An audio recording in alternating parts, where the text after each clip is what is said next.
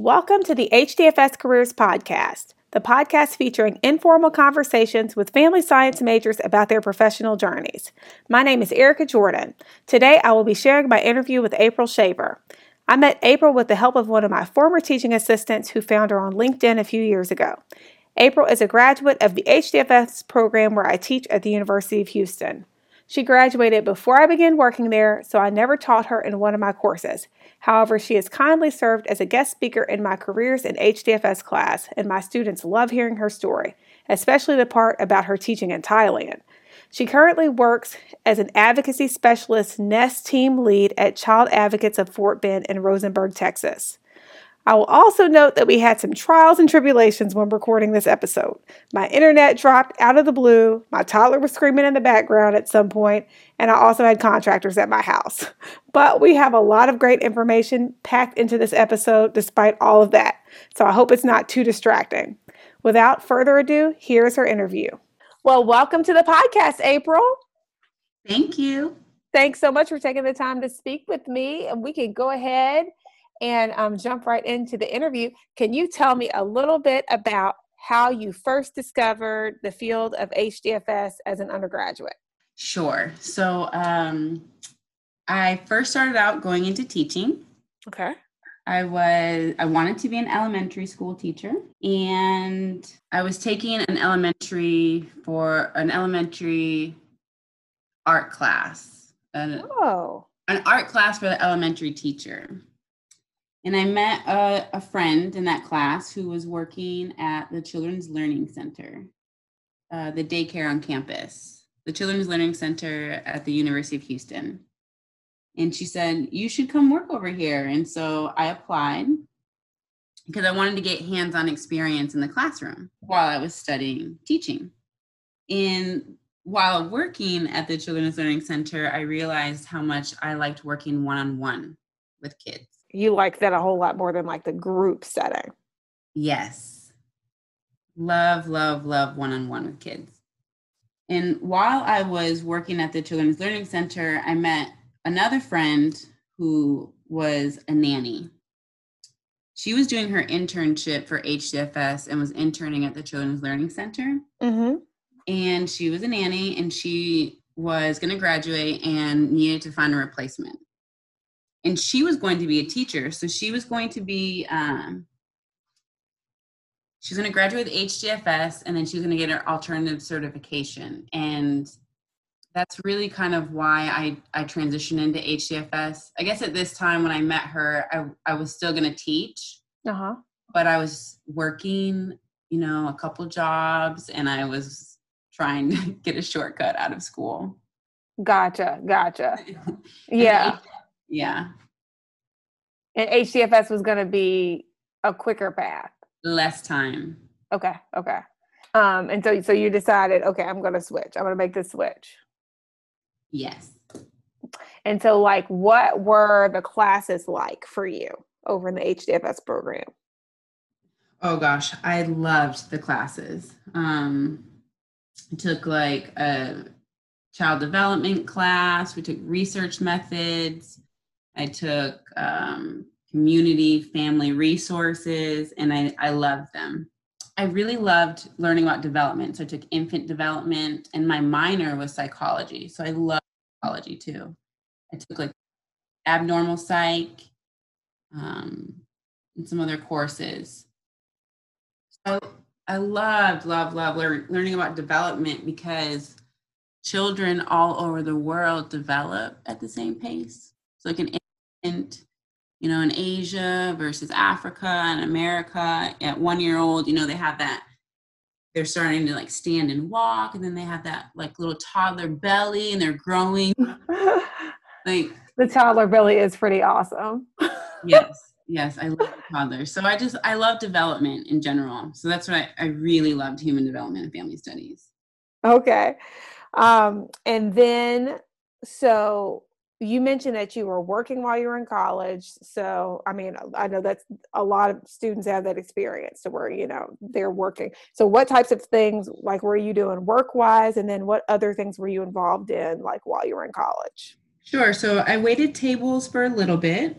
Mm-hmm. On the weekends, I worked at the Children's Learning Center for two years in their toddler program. Okay. I was also, I, my first volunteer opportunity was at Ronald McDonald House uh-huh. at Texas Children's in the N I C U. So they have um, a, a Ronald McDonald home inside Texas Children's on the fourth floor. So the families who have infants in the N I C U can come and take a nap. Uh, get a snack, use the internet, wash their clothes. So I, I did that for a year. I had no idea that they had that Ronald McDonald House in Texas Children's. Yeah. Yes. Yes. No clue. It's wonderful. Mm-hmm. And so like when you were, you said you worked there or were you volunteering there? I volunteered there twice a month on a Sunday. And my role was just to um, check the families in, give them a tour, and just kind of facilitate those amenities for them. That's awesome. Yeah. And of course, the N I C U is the neonatal intensive care unit. A lot of people are probably familiar with it, but just in case, you know, so it's where the babies are really sick. They they go there. Yes. Um, so you were working, you waited tables for a while. You worked at the Children's Learning Centers for a while. You were volunteering at this awesome Ronald McDonald House. What else were you up to? Yes. Yeah, so after the Children's Learning Center, um, I was a nanny for a ten-year-old boy. Okay. My family just had one little boy, um, picked him up from school, took him home, made him dinner, made sure he did his homework. Um, then when I was, so like I said earlier, I was working at the Children's Learning Center and decided I, I did like the one-on-one. And so in H D F S, I had, I was in a research methods class where I saw a presentation on child life. Mm. And it, It just captured my passion for explaining to children what was going to happen before it happened. Oh. I just, I was in awe that someone was going to consider how a child felt. Instead of saying, instead of giving a child a shot and say, just hold still, it's not going to hurt, it's not going to hurt. They, they introduced role play, um, giving a child like a teddy bear and letting them be the doctor and telling them that this is going to feel like a pinch or this is going to feel like a bear hug. And, you know, while this happens, we can, we can count to ten or we can blow bubbles. So alternative focus, but educating them um, and acknowledging um, that it was going to be hard and it was going to be scary, but they had the resources to help them through it. That is really powerful. Yeah. I mean, I definitely, yeah, like growing up, my entire childhood, I, I really didn't master this until adulthood, but my entire childhood, like you said about the shot, I mean, I was just paranoid, just terrified. I mean, and you knew they were coming in to give you this shot. They would like hold you down as a kid, you know, multiple, multiple healthcare professional, professionals, at least back then. And Um, so yeah, I love this approach of just kind of empowering the child, like explaining, providing them with information and giving them coping strategies. Um, such a, a much better approach than immediately jumping to forcibly holding them down. um, so yeah, it's really cool. Um, so you fall in love with this idea of child life and you're thinking. Fall in, fall in love. I still have the, um, so when, when my peers did their presentation, they handed out like a little uh, trifold. I still have it. Wow. That's uh, after all these years. That's awesome. Yes. I, I started gathering all the information about child life and it's in a binder. And so I kept it all. So after I learned about child life, since I was, I was already volunteering at Uh, Ronald McDonald House in Texas Children's, I again wanted to get some hands-on experience in the child life field. So I applied to volunteer at Texas Children's in their child life department. Okay. So I did that once a week. Um, they have uh, inpatient surgery. So when the kids get surgery and then they need to stay in the hospital for a couple of days to be monitored and, and while healing, Uh, I volunteered once a week and was in charge of opening the playroom. So I'd go around, my shift would start like maybe a two hour shift and I'd go around to each room. There's thirty-six beds on the unit and I would knock on their door and tell them, hey, the playroom's open. And they would come in to the playroom and I'd give them toys um, to play with if they had family members or siblings with them, or I would play with them. Okay. Yeah, you were you were already engaged in volunteering, and so no doubt that probably helped open the door to this other volunteer experience, also at Texas Children's Hospital. Um, you know, you move from the Ronald McDonald House into actually this volunteering in the child life field, which is something that you heard about and just thought was so awesome. That's pretty cool. And so then as you're progressing towards graduation, you mentioned that one of your friends was in the H D F S program and she was doing her internship. Where did you end up doing your internship for your H D F S major? I did an in- at that time they uh University of Houston had a partnership with a hospital, a rehab hospital called uh, HealthBridge. Okay. And for the rehab hospital, like what type of rehabilitation was it? Like what were they, what were they recovering from? Yeah, they had several, um, several programs. They had a, a wound care program. They had a pulmonary and respiratory program. They had um, the pediatric brain injury neurocontinuum. So what's that? Traumatic, traumatic brain injuries. Gotcha. Okay. Um, and then they also had um, a population they served, which I fell in love with as well. Um, Prader-Willi. Okay. Children who are diagnosed with Prader-Willi, it's a genetic disorder. So uh, they have uh, a loss of function of their specific gene, like the fifteenth chromosome. And oh. They have uh, weak or low muscle tone, poor feeding, um, and slow development. And then as they get older into uh, school age, they start to develop this constant hunger. Mm. So they had a program there for them. That's so interesting. And so, so the whole rehabilitation center was all kids. It was all pediatrics. It was uh, zero to eighteen. Okay. Okay. Mm-hmm. And so what types of things did you do during the internship to like kind of support all these different programs? Yeah. Similar to volunteering at uh, Texas Children's, we were in charge of interacting and engaging with the children in the playroom. We did uh, open-ended therapeutic activities um, to give the kids some control. You know, they can't control that they're sick. They can't control their medication, but they can t- control and express themselves through play and art. Okay. So we did that. Um, also another misconception, I think, infants, when infants have to get shots because infants are so vulnerable because they, they can't talk, they can't tell how uh-huh. to feel. Um, we really try to advocate for music at bedside and calling Child Live to comfort the baby and the infant while they're getting um, any procedures. Okay. That was pretty, um, I'm thinking in my head, my child's got her two-year appointment coming up. I'm like, oh, what do I need to do when she get, when she has to get shots again? I can't remember if they get shots at that appointment, but mm-hmm. like, well, what do I need to do? Oh. Mm-hmm. And I might bring some music in. Yes. Yeah. Bring some music, bubbles, blow some bubbles. Yeah. She loves the bubbles. Um, and then our, my supervisor for that internship was the child life specialist at the time. Uh, Zoe McCoy would give us like weekly articles or lessons on child life. Okay. And then our final project in the internship was to organize a three-day camp. So we had a theme of like a Honolulu. Day one was like Honolulu. Day two was under the sea. And so we just got to do a ton of activities for the kids in three days. In three days, just jam-packed in. Three yeah. days full of fun. Yes.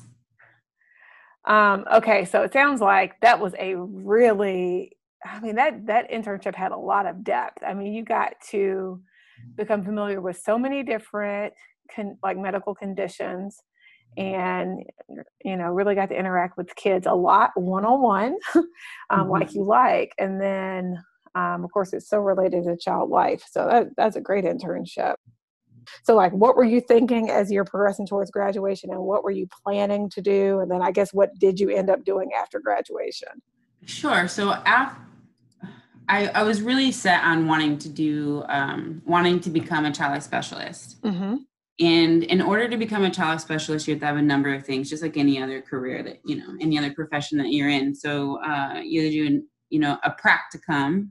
And the internship that I did at the university counted as a practicum. Okay. So I was really planning on uh, applying for an internship in a hospital, like Texas Children's or Memorial, or um, after graduation. And those, they have, I think, two deadlines a year.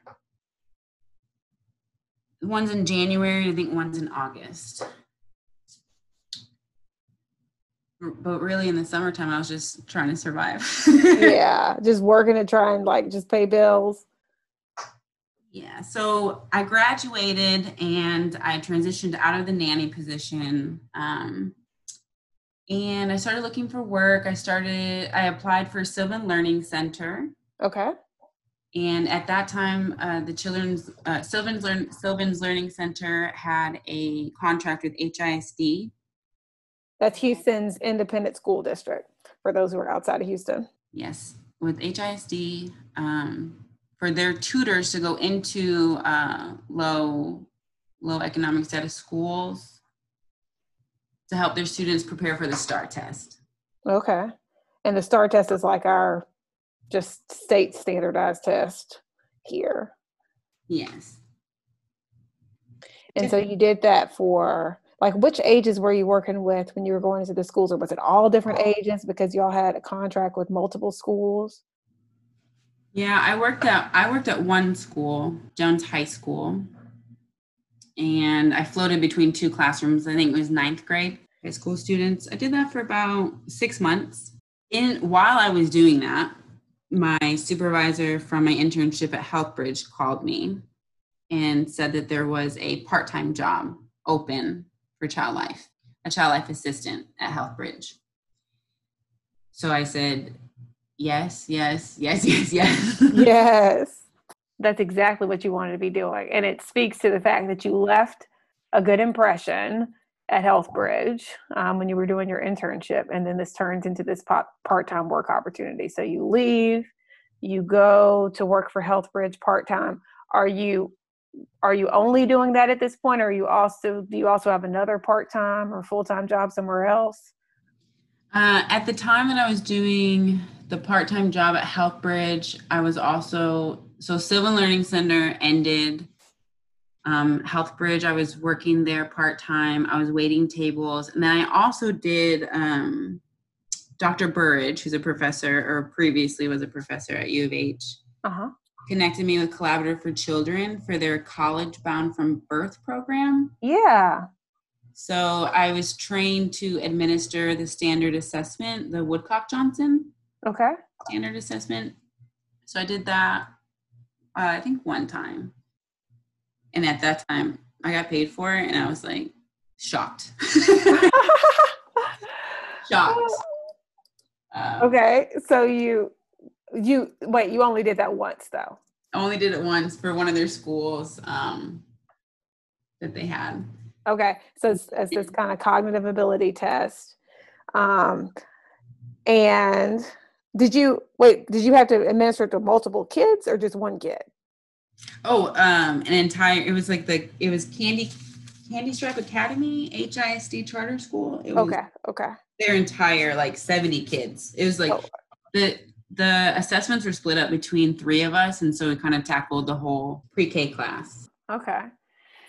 And so you kind of, so you got multiple things going. You're able to like work in your passion area of child life. You're also waiting tables to help pay the bills. And then you get this cool kind of, you know, research experience or assessment experience with young kids.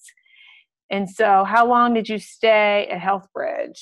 Right. I started it in February of what, two thousand thirteen? Mm-hmm. And so my role was a part-time position, and then there was a full-time position. Another girl that was working as the child life assistant, she uh, moved, and so I applied for the full-time position. I stayed at HealthBridge for maybe a little bit over a year. Okay. And but so you you did eventually get that full-time position and transition into that. Yes. I okay. Got that position. And then, so was your role pretty similar to what you were doing in the internship, or did you have, um, different types of, of job duties that you had? Very similar. Um, okay. But I did implement, like I, I came up with a calendar so that kids could look forward to activities, and then they could know when the playroom was open. So I, I probably planned at least three therapeutic activities a week. Um, we had movie night on Thursday nights, and mm-hmm. I developed, I made like this little word search. So in the daytime when they came, they could have a word search with clues that had like a clue what the movie was going to be. And then when they finished it, I made them these little movie tickets. So, so when they came to movie night, they'd bring their little movie ticket and I would like hole punch it. Like, oh, so they felt like they were really going out, kind of out on the town. Yeah, that was one of my favorite things. Yeah. And man, at three therapeutic activities a week. Yeah, that's a lot to plan. I mean, yeah, you were, sounds like you were busy, but um, I can tell by like your smile, it sounds like you really enjoyed it. Mm-hmm. Yeah. So you stay at HealthBridge for about a year. Then what leads you to leave? You know, I, there was a position open at Texas Children's uh-huh. for uh, the same position. It's just a different activity coordinator. Um, I think because Texas Children is just a bigger, bigger nonprofit. Mm-hmm. The position was for children in the oncology. It was an activity coordinator for the oncology unit. Okay. And I was just really interested in that role. I, I already had experience. So with the kids at the rehab hospital, um, I had experience working with children long-term. So I saw the same kids every day. And so this was a fitting role for me because I could transfer my skills. Children in the oncology unit are also there for very long periods of time. Yeah. Yeah.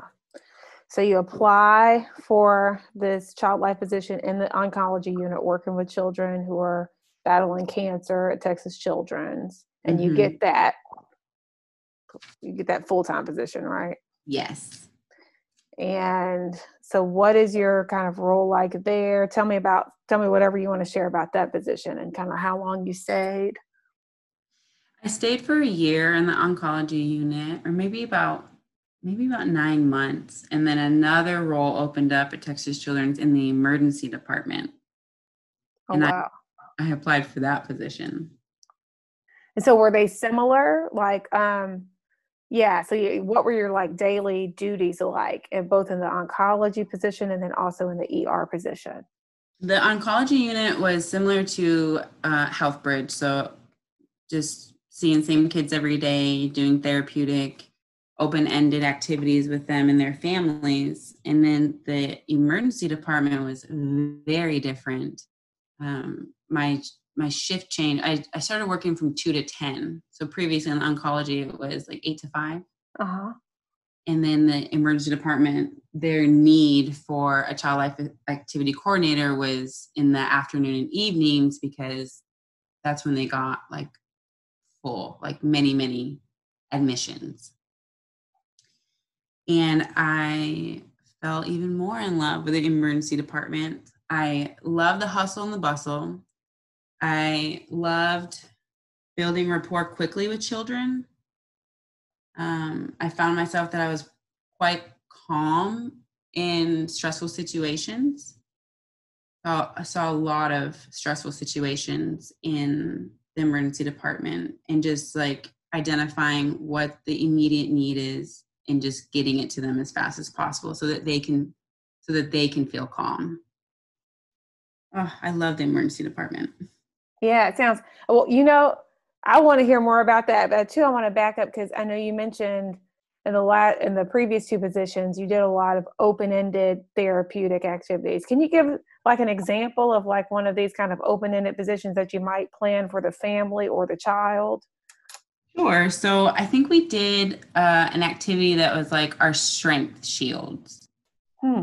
We had a little cutout ca- cardboard strength shield. And we brought magazines, and the kids were able to pick out anything that made them feel stronger, anything that they liked. Oh. So, yeah, very open-ended, you know, and uh, an activity where they get to choose the color, the shape, the print, anything that that just gives them control and some normalization in the hospital.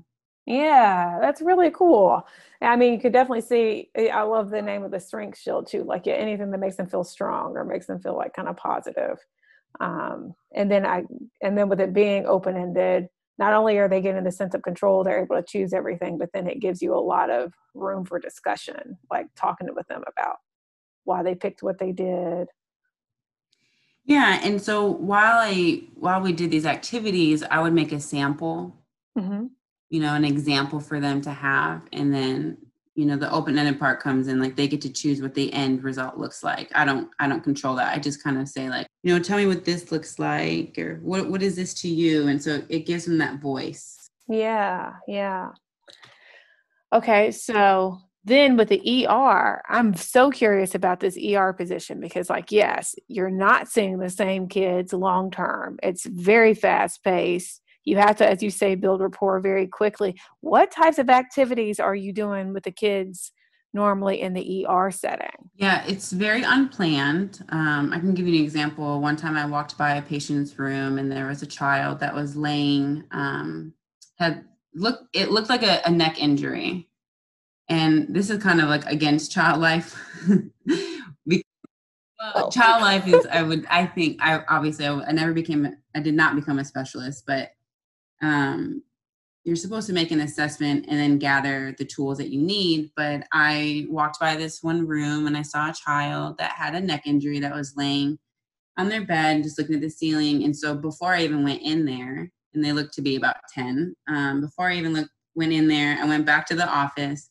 I grabbed a brown paper bag. I grabbed like a bouncy ball and a pencil, an eraser, anything that I could find, like little toys. And I grabbed a teddy bear or a stuffed animal. And I went back to the room and I introduced myself. Like, my name's April. I'm on Child Life. And I just came to see if you wanted to do a quick activity. And I had the child uh, reach into the bag, and guess what it was by touch? Yeah. Because, you know, I couldn't, I couldn't bring the child a coloring book, or I couldn't, um like a Nintendo we had Nintendo Wii on wheels. um I was just looking for the most engaging activity for a child with without you know when they don't when they can't move. Yeah, they have no mobility. They literally least restricted. Just, yeah, they're like literally looking up at the ceiling, and you know you're helping to make the day more interesting and more engaging. So you stay how long do you stay in the E R unit working with the child life department? Unfortunately, I only stayed for about two months. Okay. Um, because during this whole, while I was at Ch- Texas, while, while I was at HealthBridge Rehab Hospital and Texas Children's, I did apply to the Child Life Specialist internship. Mm-hmm. And each hospital will typically take fifty applicants, but only choose two interns. Okay. So each time I applied, I probably applied to about ten different hospitals. And I did get some interviews, but I never got the internship. Never got it. And you need the internship in order to become a child life specialist. Yes. So you just keep applying, applying. It's super competitive. Up fifty applicants, maybe taking two people. So, okay. So you apply and you start that process when you're at HealthBridge, but you continue the process while you're at Texas Children. So you don't get an internship. And so you have to kind of reroute your course. Yes. Okay. So what did, what did that look like? When, you know, what did you decide to do at that point? And so when I was at HealthBridge, I, I met uh, a, another friend who is, a, who at that time was a psychology intern. And he saw me playing in the playroom with one, uh, with a child who didn't speak English.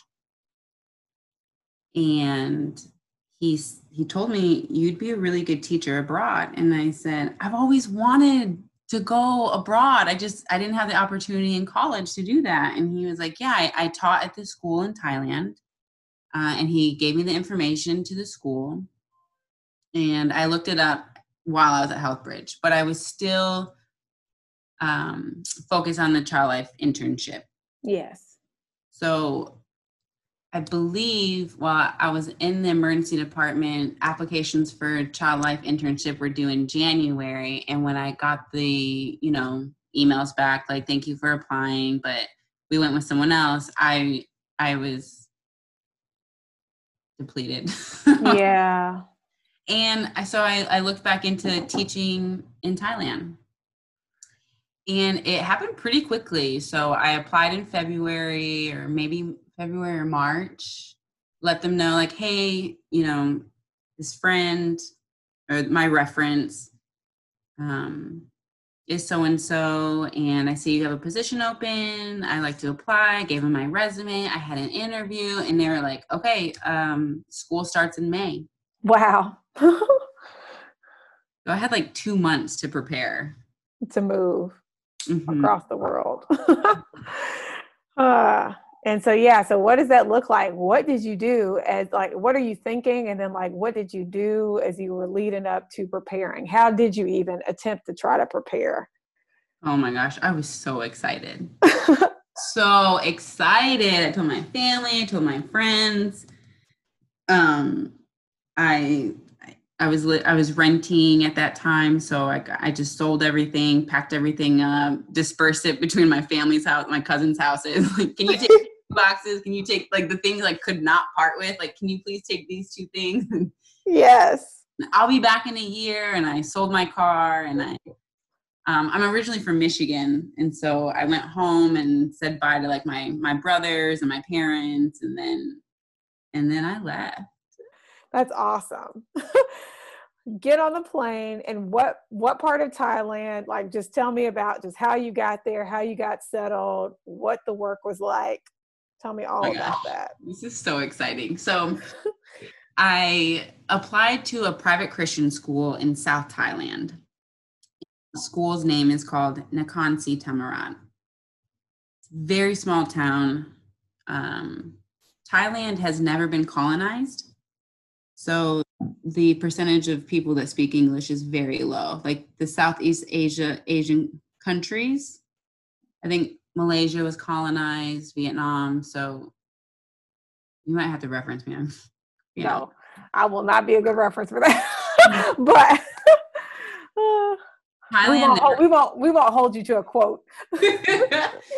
Thailand never, never colonized. So that's why there is such a demand for English teachers. You only have to have a degree, uh, any degree, marketing degree, uh, history degree, to to become a teacher in Thailand. Okay. Schools, some schools. This school in particular, you need a degree.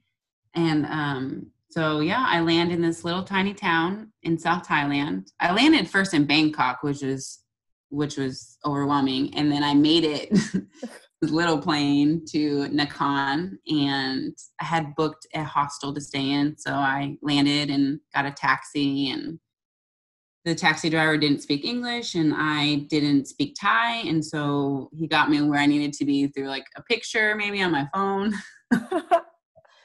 um, and stayed there for about a week. There is a small or large, depending on your perspective, of expats.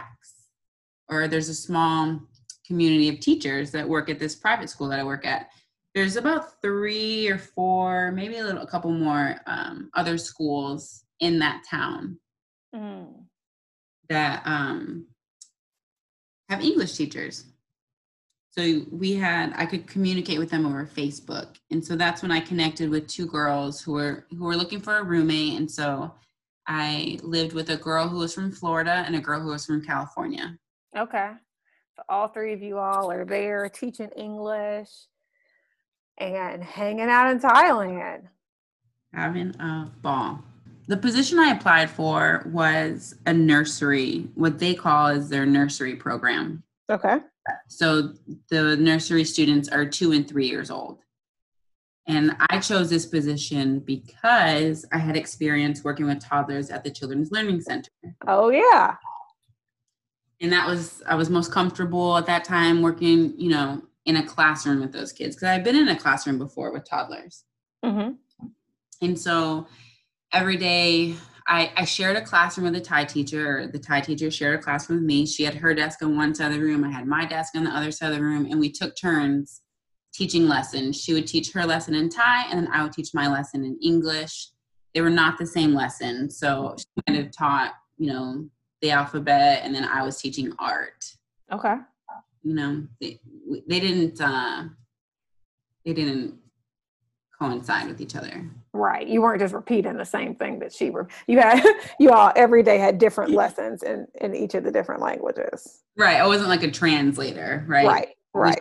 Lessons in, in our own languages. Gotcha. Mm-hmm. And so you did this, uh, you worked for the year with these two and three year olds.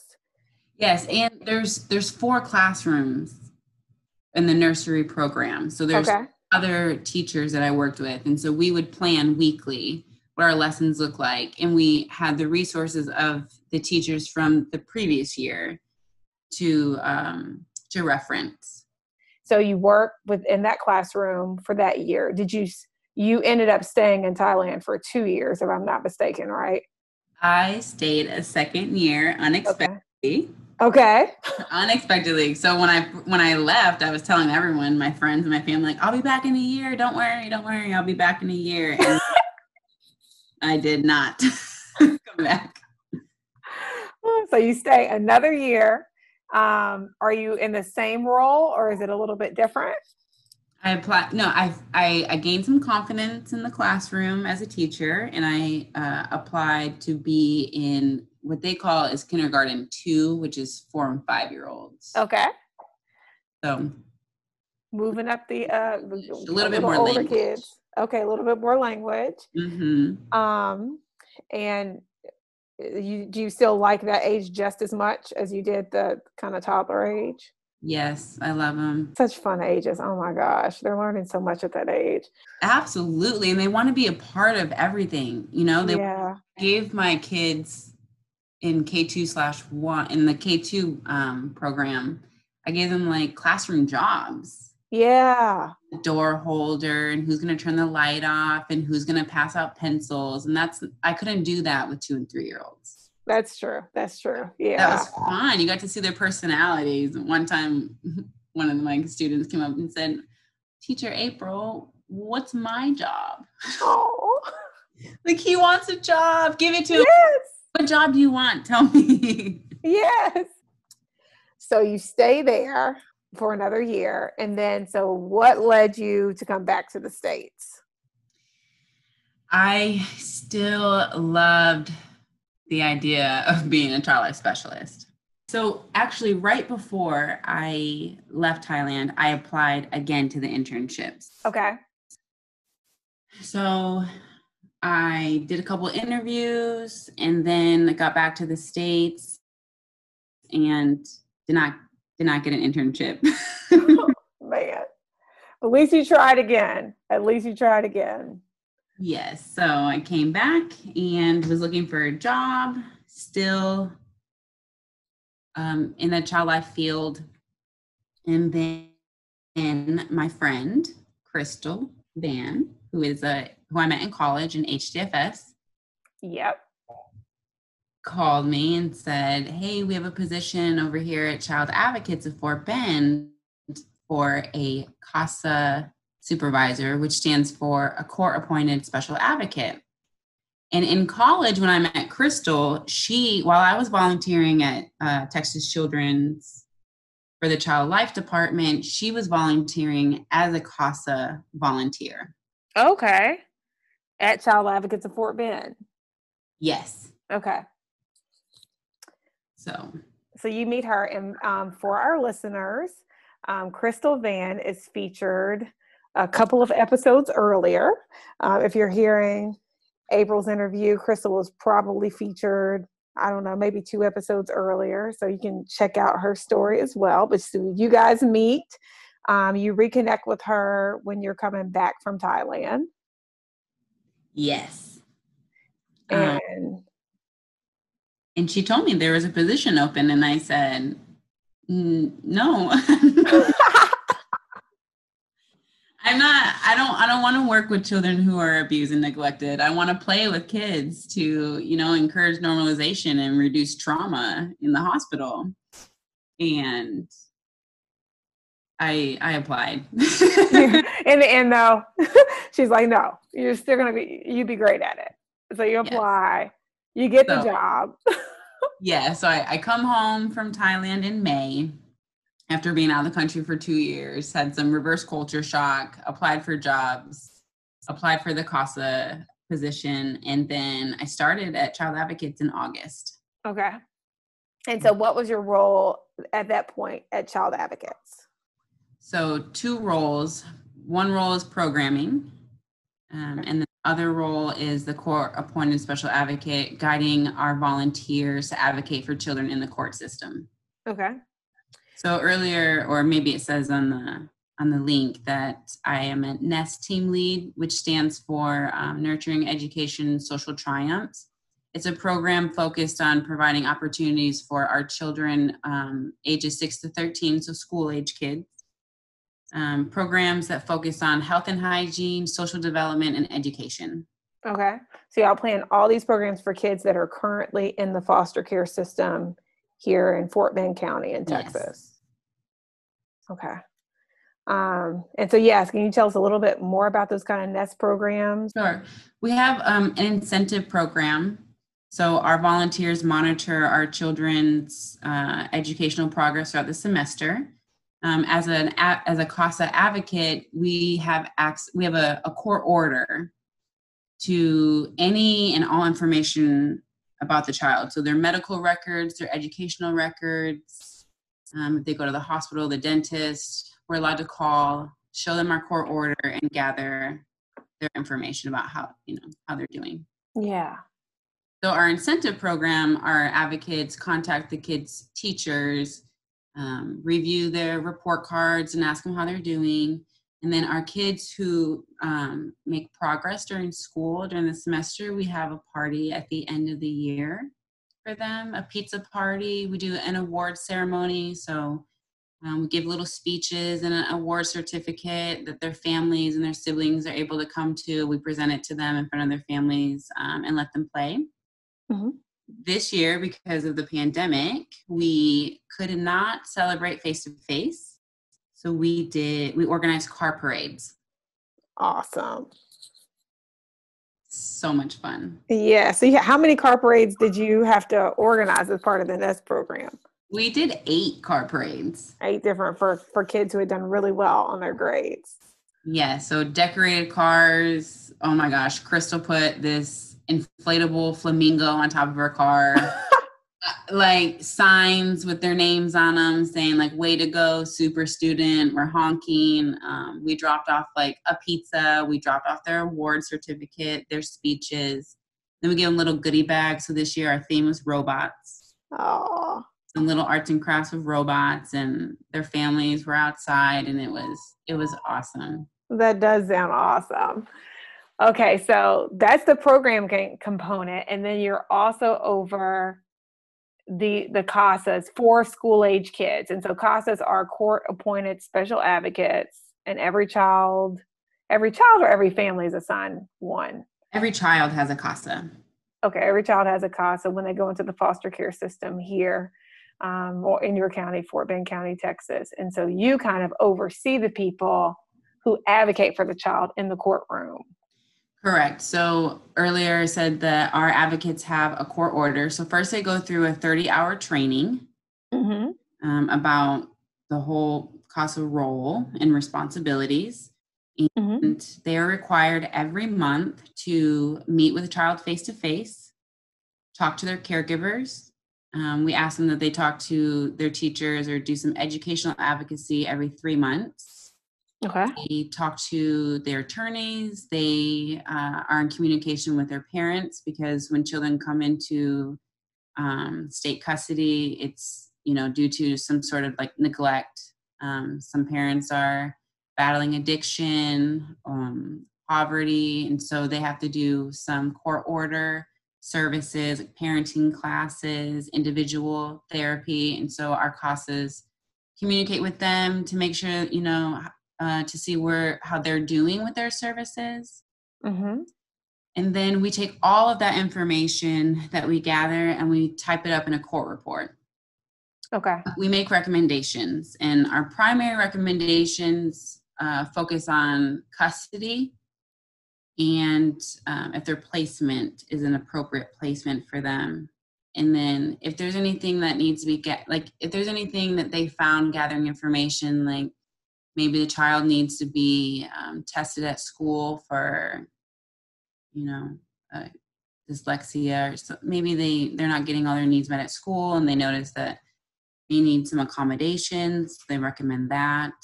Okay. Maybe if the child isn't seeing their siblings, um, we recommend like sibling visitations.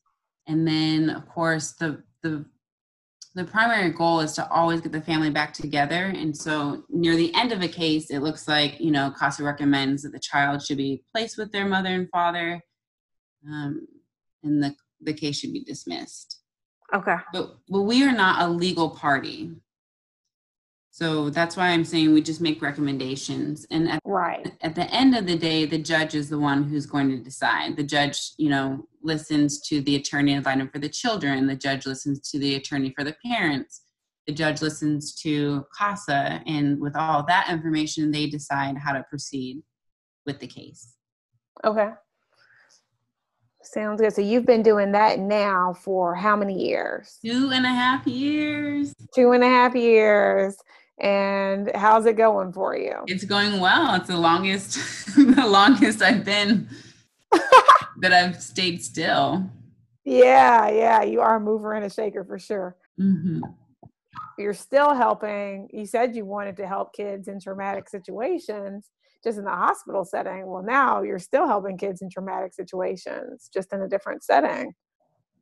Yeah, so I've I've reflected a little bit and, and realized that I, I really do like working with children and families um, who've endured some sort of trauma. That's that's for sure. Since I came back from Thailand and started this position, I still continued volunteering. So okay, I currently volunteer for Bo's Place. Oh, tell us about Bo's Place. Bo's Place is a nonprofit that offers free grief and bereavement services to families who've lost a loved one. So I uh, facilitate support groups, uh, a support group for adults. Okay. Um, they do have uh, groups with, you know, with children who've lost a sibling or a, a parent or, um, but I, because I had so much experience with children, I really wanted to um, go outside my comfort zone and and kind of engage more with the adults and how to have those like tough conversations. Tough Which, conversations with their kids?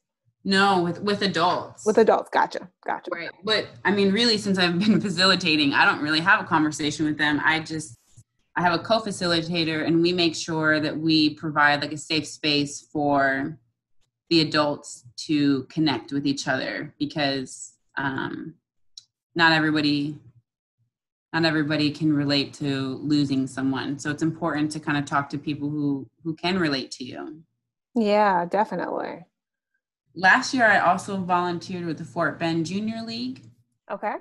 So they raise money in the community and they disperse those funds throughout uh, to different nonprofits in Fort Bend County. Um, you have to apply for, for that distribution. I don't know if you'd call it a grant or not, but you know, the Nutcracker market. Yeah. Yes. It's a big market we have in town. It's like a big, I don't know, bazaar, it's uh, like a bunch upscale of vend- flea market. Yeah. A bunch of vendors are selling uh, handcrafted snacks, cheeses. Well, they do one similar in Fort Bend County and that's like their biggest revenue. So I think they, they raised like three hundred sixty thousand dollars last year and oh my gosh. disperse it throughout the nonprofits in Fort Bend County.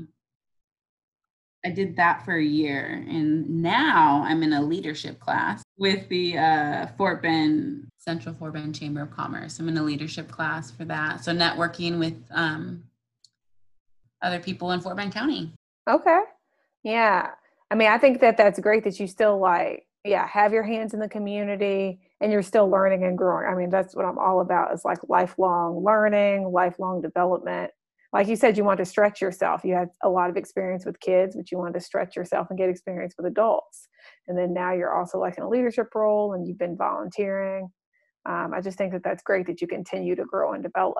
To close, is there anything, uh, any advice that you would have for students or new professionals in the field? I would say um, whatever your interests are to um, kind of dive in hands-on. I, but, you know, that that's helped with me. So when I found Child Life, I volunteered in Child Life. And when I um, started in the teaching position, I, I tried to get experience in the in the teaching, in like teaching in a classroom. I would also suggest learn like taking the Myers-Briggs personality test. Yeah. Um, because it's it's a great resource for when you when you have to work in a professional setting. You get to know who's an introvert, who's an extrovert, how to communicate, um, how to be professional, not to take things personal. Because it helps you to interact with people more. I could definitely see that. Oh, I love the Myers-Briggs. Yeah, I think those are great ideas. Well, thank you so much for your time. Thank you, Doctor Jordan. Have a great, oh, Erica. Thanks, Erica. Thank you, Erica. I'm trying, I'm trying to call you Erica. It's so hard once you get out of that school mode. I hope you enjoyed this episode of the H D F S Careers Podcast. If you have recommendations for H D F S or other family science alumni to interview, please reach out to me at my website, w w w dot h d f s careers dot com. Don't worry if they are not working in a job that would normally be considered in the field of H D F S.